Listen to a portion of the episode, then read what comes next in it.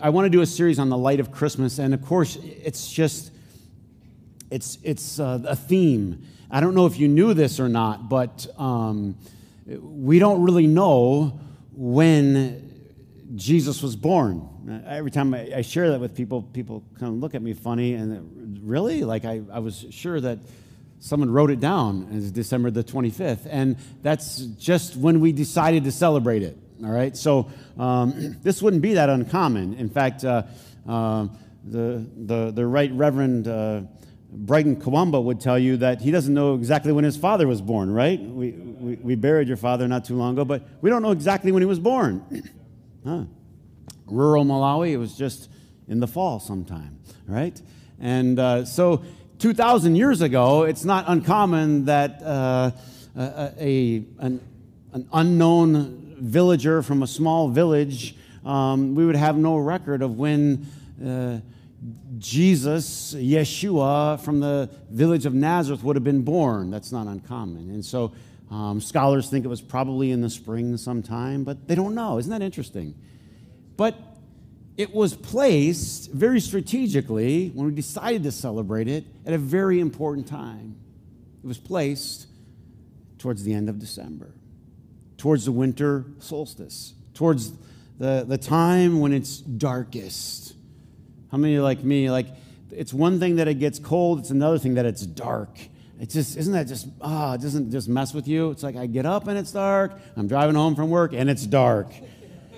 Doesn't it wear on you after a while? You're just like, I just need to see the light. And, and, and, and this is not a small thing. This has been going on for hundreds and thousands of years. And people didn't have the ability to go home and just turn on all the lights. Uh, I was reading somewhere this week that, you know, it wasn't until the 1800s that an average person could afford a candle.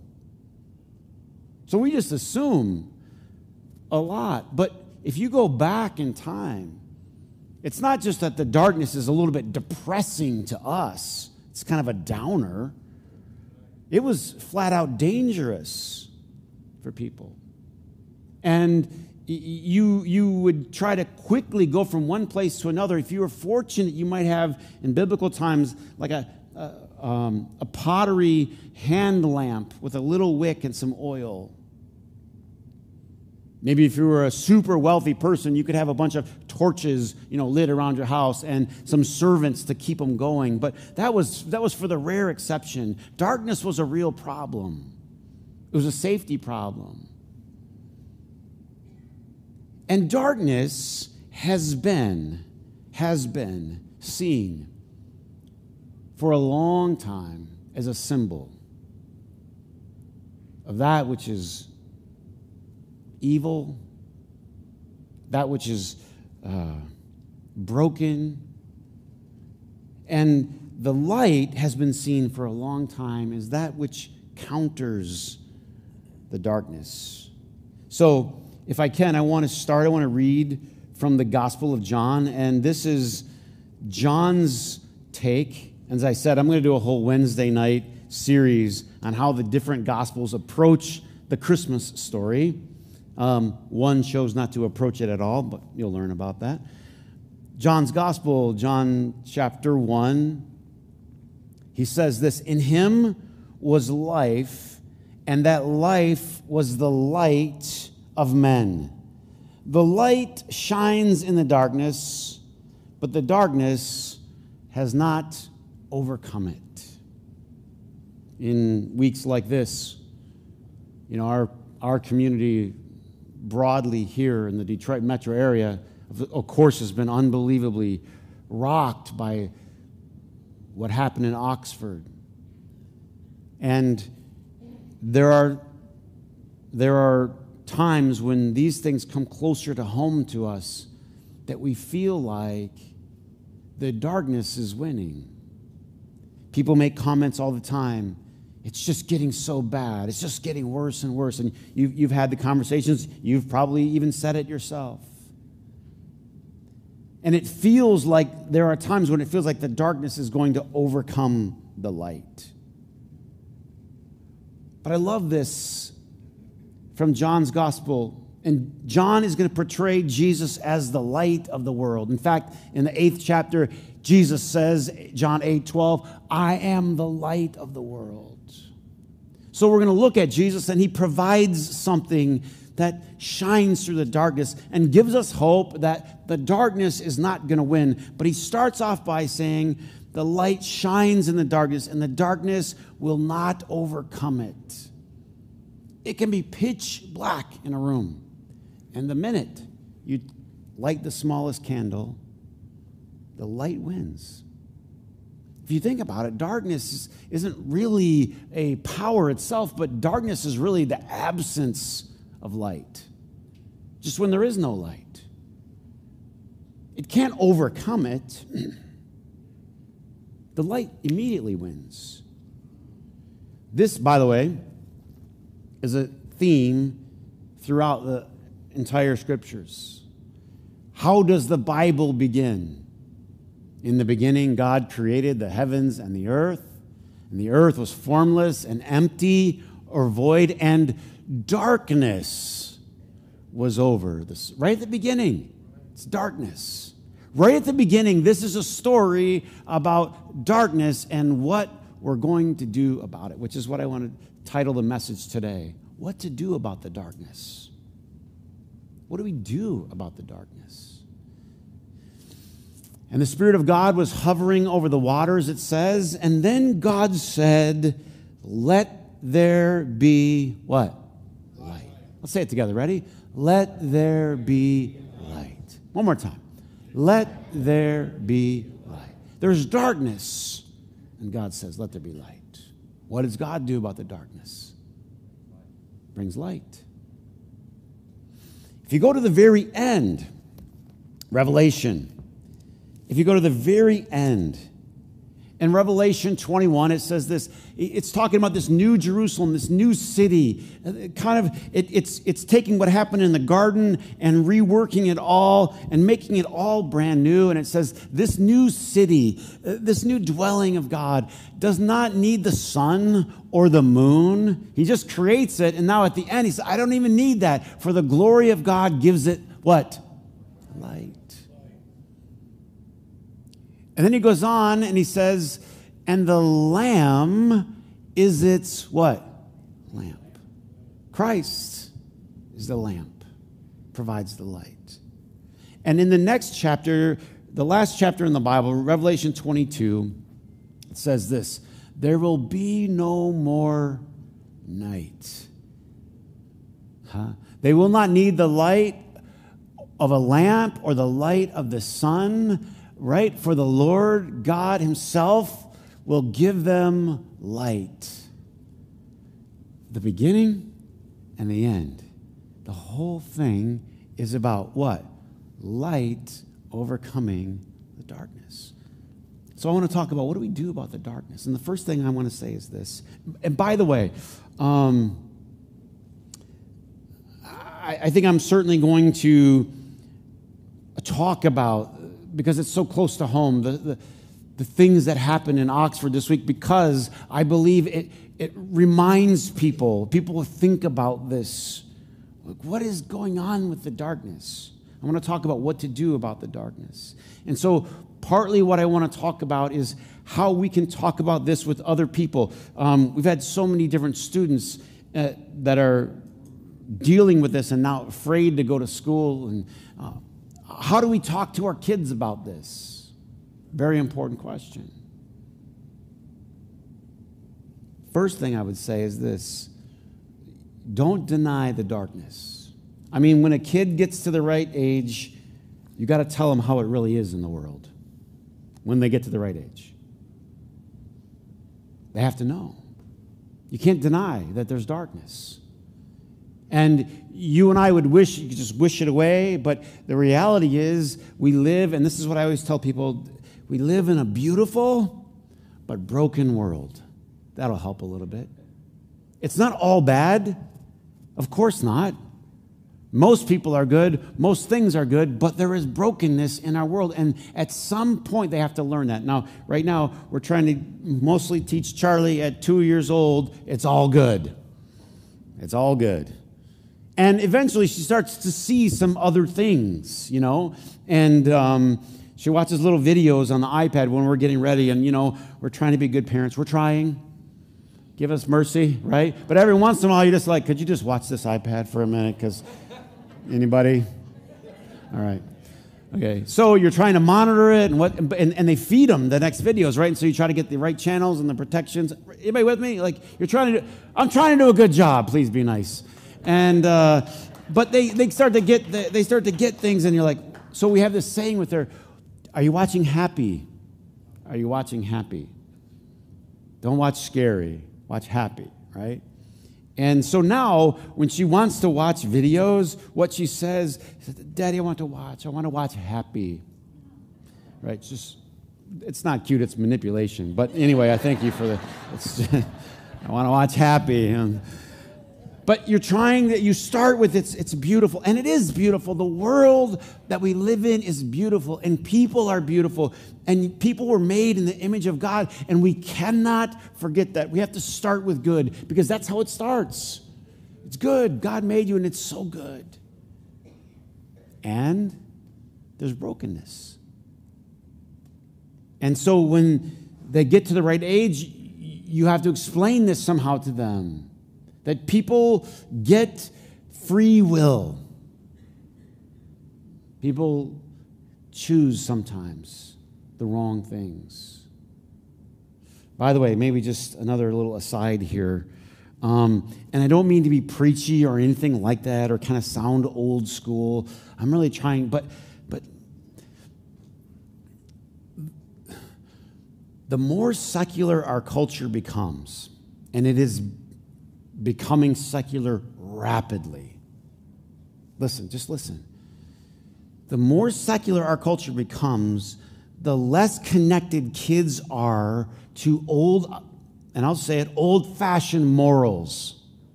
This is right and wrong. This is dark and light. And I know it's very hip today to be away from God and away from church and oh that's all passe and that's so stupid and old and but you know there's and, and the church has not been perfect. If you've been around Orchard Grove, you know that I have no problem critiquing the church. And Jesus had no problem critiquing the religion in his day. It's not to make you a bad person. You got to eat the fish and spit out the bones. But the problem, people are just throwing the whole fish away. And now, listen, now their kids are growing up far away from this is light and this is dark, this is right and this is not right. And we're pushing them to succeed, pushing them to win, we're pushing them to make money, we're pushing them to do all this stuff, but we are not pushing them. This is right and this is wrong. There's a scripture that says if you sow to the wind, you're going to reap the whirlwind. There's something about the law of unintended consequences that our culture might need to wake up to.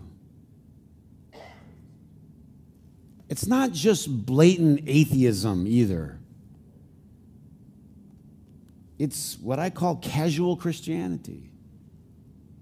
You throw it in the back seat, you know. Everybody wants Jesus in the back seat in case things go wrong.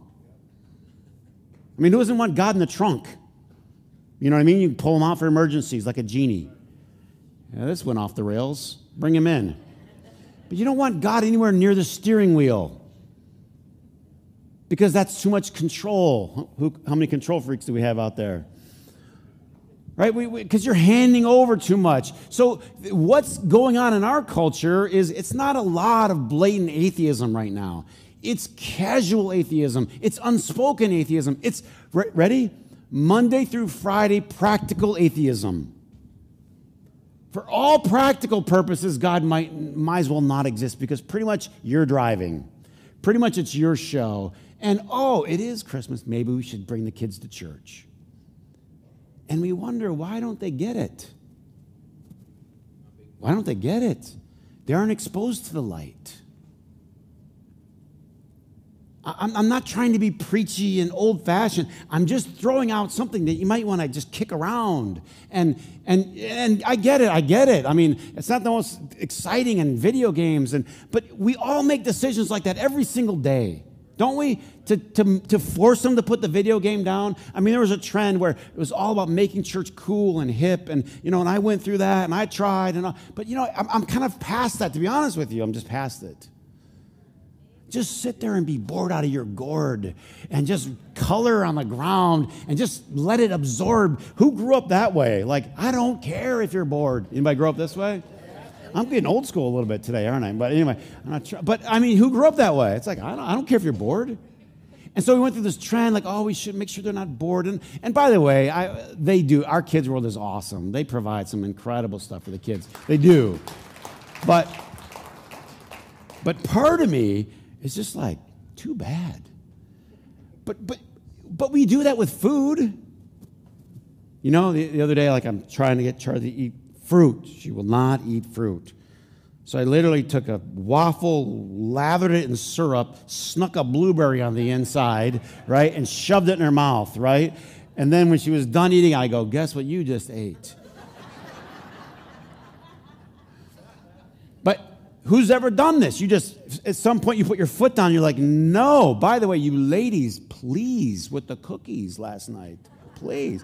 Charlie walked around. I mean, she was, eh, would Charlie, would you like a piece of cake? What, there, were, there were 40 tables here all offering her cake.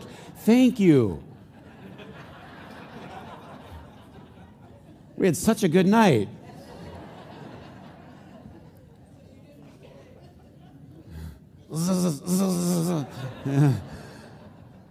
Know, but, but who's ever done this? You just, you get to a point and you go, no, no, you're not going to do that. No, you're not going to eat that. And there's nothing in them that says, oh, thank you, this is wonderful. You just, you just say, I don't care. Who's, who's done it? Put your hand up. But you know, it's, it's like we've given up our culture, not, not you, you're wonderful. But our culture has given up because, oh, the kids don't like it. So you, you have to think about this. So I'm not going to I'm not going to educate them in the ways of God because they don't like it. What kid has ever asked you for a carrot smoothie? Please, more carrots.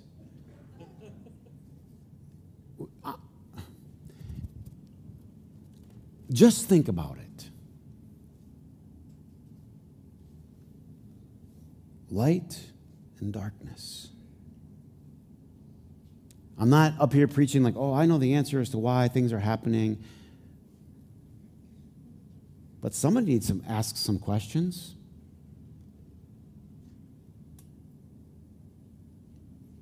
I, I, probably have worn this example out, but I can walk you right over here to two people who grew up in Malawi. This stuff isn't happening there.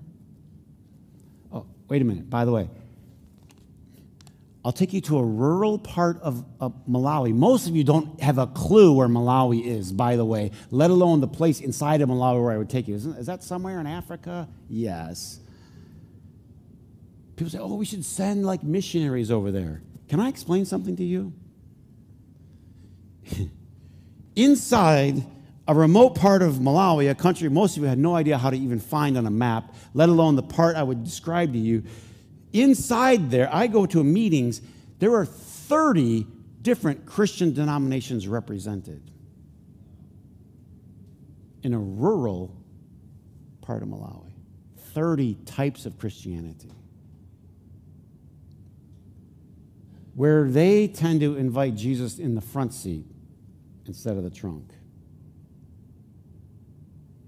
I'm just saying. You sow to the wind, you reap the whirlwind. You do. We got to bring the light out of the trunk, you know? I'm not saying there aren't people that do bad things in other countries. Of course.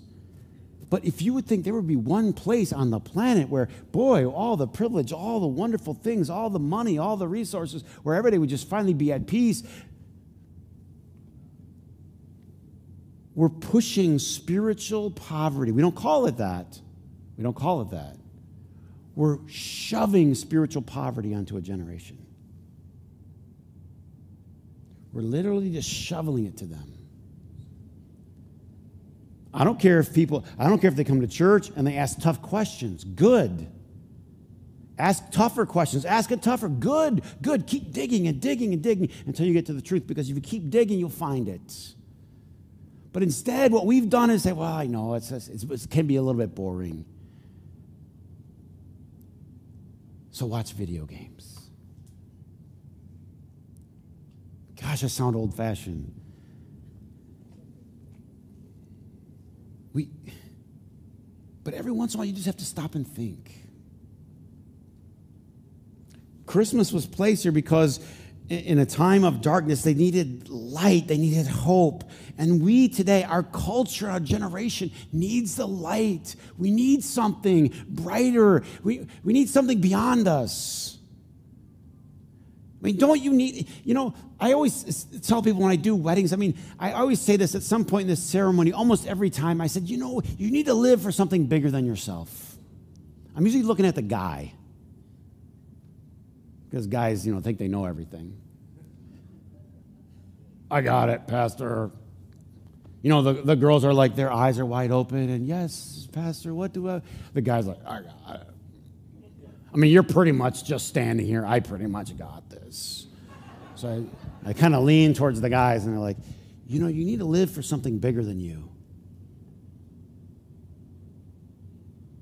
Because a lot of people don't.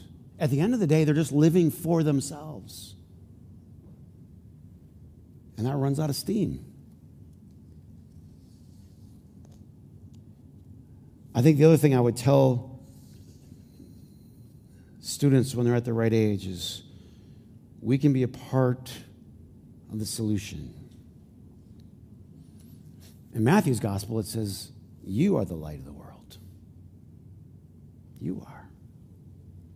You can curse the darkness all you want. And I know that's very popular. Everybody's talking about how bad the dark. And when we talk about the darkness, by the way, what are we talking about? The darkness that's where? Over there. Where's the darkness? Always. Over where? There somewhere. The darkness is always over there, those people.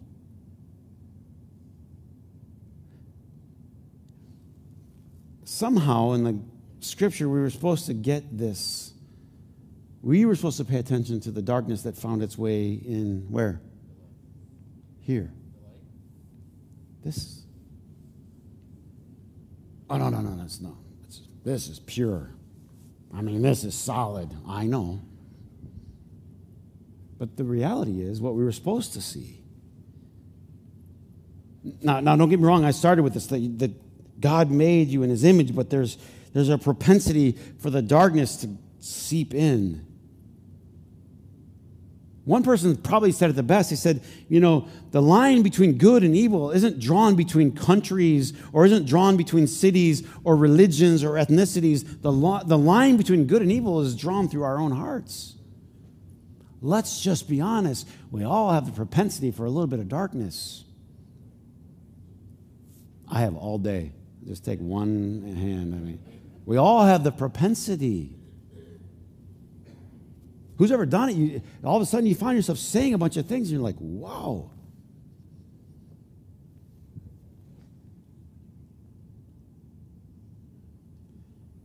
It's easy to pay attention to the darkness that's over there. It's a lot harder to pay attention to the stuff that's in here. And so part of it is we all accept responsibility for whatever role we play in perpetuating it. And this is the key, this is what makes the cross the game changer. You know that. You know the cross is the game changer, right? You, you know that.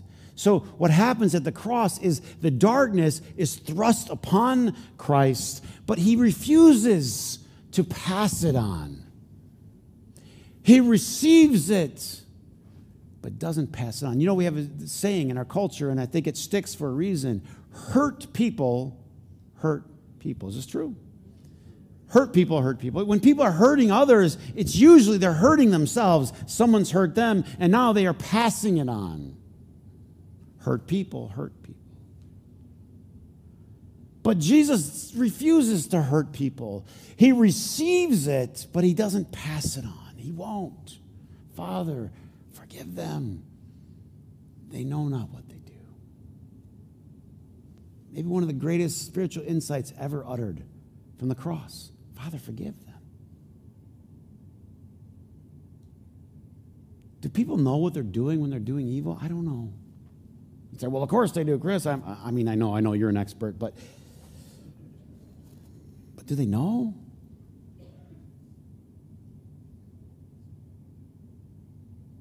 I don't know, but I do know that we have a pattern. I, I do know when, when someone cuts me off in traffic, my blood pressure rises. I, I know that. I know when someone says something nasty to me that I got something to say real quick back in my head, and I just pray to God it doesn't come out my mouth because I'm a pastor. Is anybody with me? But does it, no, do words come to your mind immediately when someone says, yes, they do. So when you get hurt, you, you're ready to pass it on, you're ready. And it just perpetuates the darkness. And so Jesus came, he broke the cycle of darkness. I'm not going to pass it on. No. Father, forgive them, for they know not what they do. By the way, speaking of an increasingly secular culture, I love the fact, you know, light and darkness is good because it gives us fresher words, more transcendent words. I mean, there are, there are words and they, and they have a lot of meaning to them, like sin and all of that. And it's not, I'm afraid to use that word. I'm not because, I mean, it's a very, but, but if other people, they just shut it down, they, they, they can grasp light and darkness. They grasp these concepts. Like things that happen are dark and we need light. So, this season is all about looking to the light, getting in the light. When you step into the light, it's like an x ray. First of all, it's for you. God, just push the shadows and the darkness out of me.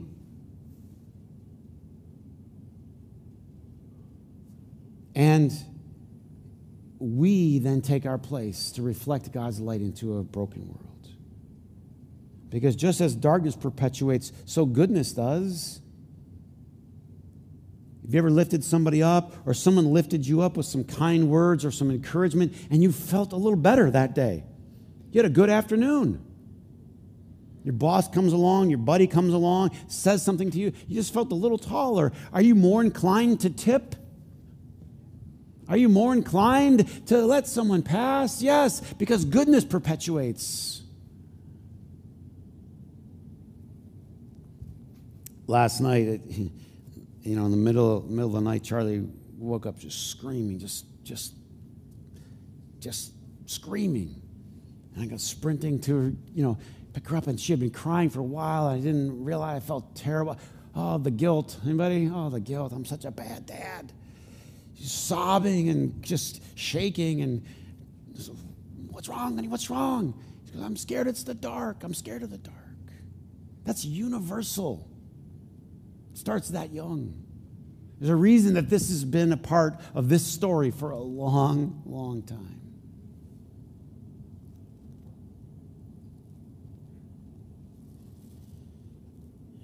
But darkness is not more powerful than the light the darkness never wins. Good wins in the end. And so here's what I would say just do what you can to be a part of the solution. First, look here.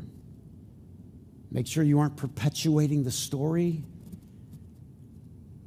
In whatever way you can, try not to pass it on. Be honest and real that all the darkness is not over there. And wherever you can, find yourself shining a light. Isn't it funny how have you ever come across a person that just had a great smile and you just felt a little better because of the way they smiled at you? Well, that doesn't matter. The smile's not going to change the world. Are you, are you sure? I mean, you, you just come up to somebody and you, you light them up a little bit. Don't you think they might just light up somebody else? Light has a way of perpetuating and so when Jesus says you are the light of the world, don't, don't discount the little things that you do, the small things that you do that can have a lot of power. And in the end, I don't know. But I do know when you get to the end, it says there are these trees in this new city, this new Jerusalem, and they, they have leaves on them, and the leaves are for the healing of the nations. I, I, I don't understand how God can heal it all because, uh, to be honest with you, I'm just, I'm at a human level. I don't get it. I, I don't understand. I, I couldn't imagine being one of those families. But I got to trust that somehow God's going to bring healing in the end. That's all I know how to say about it.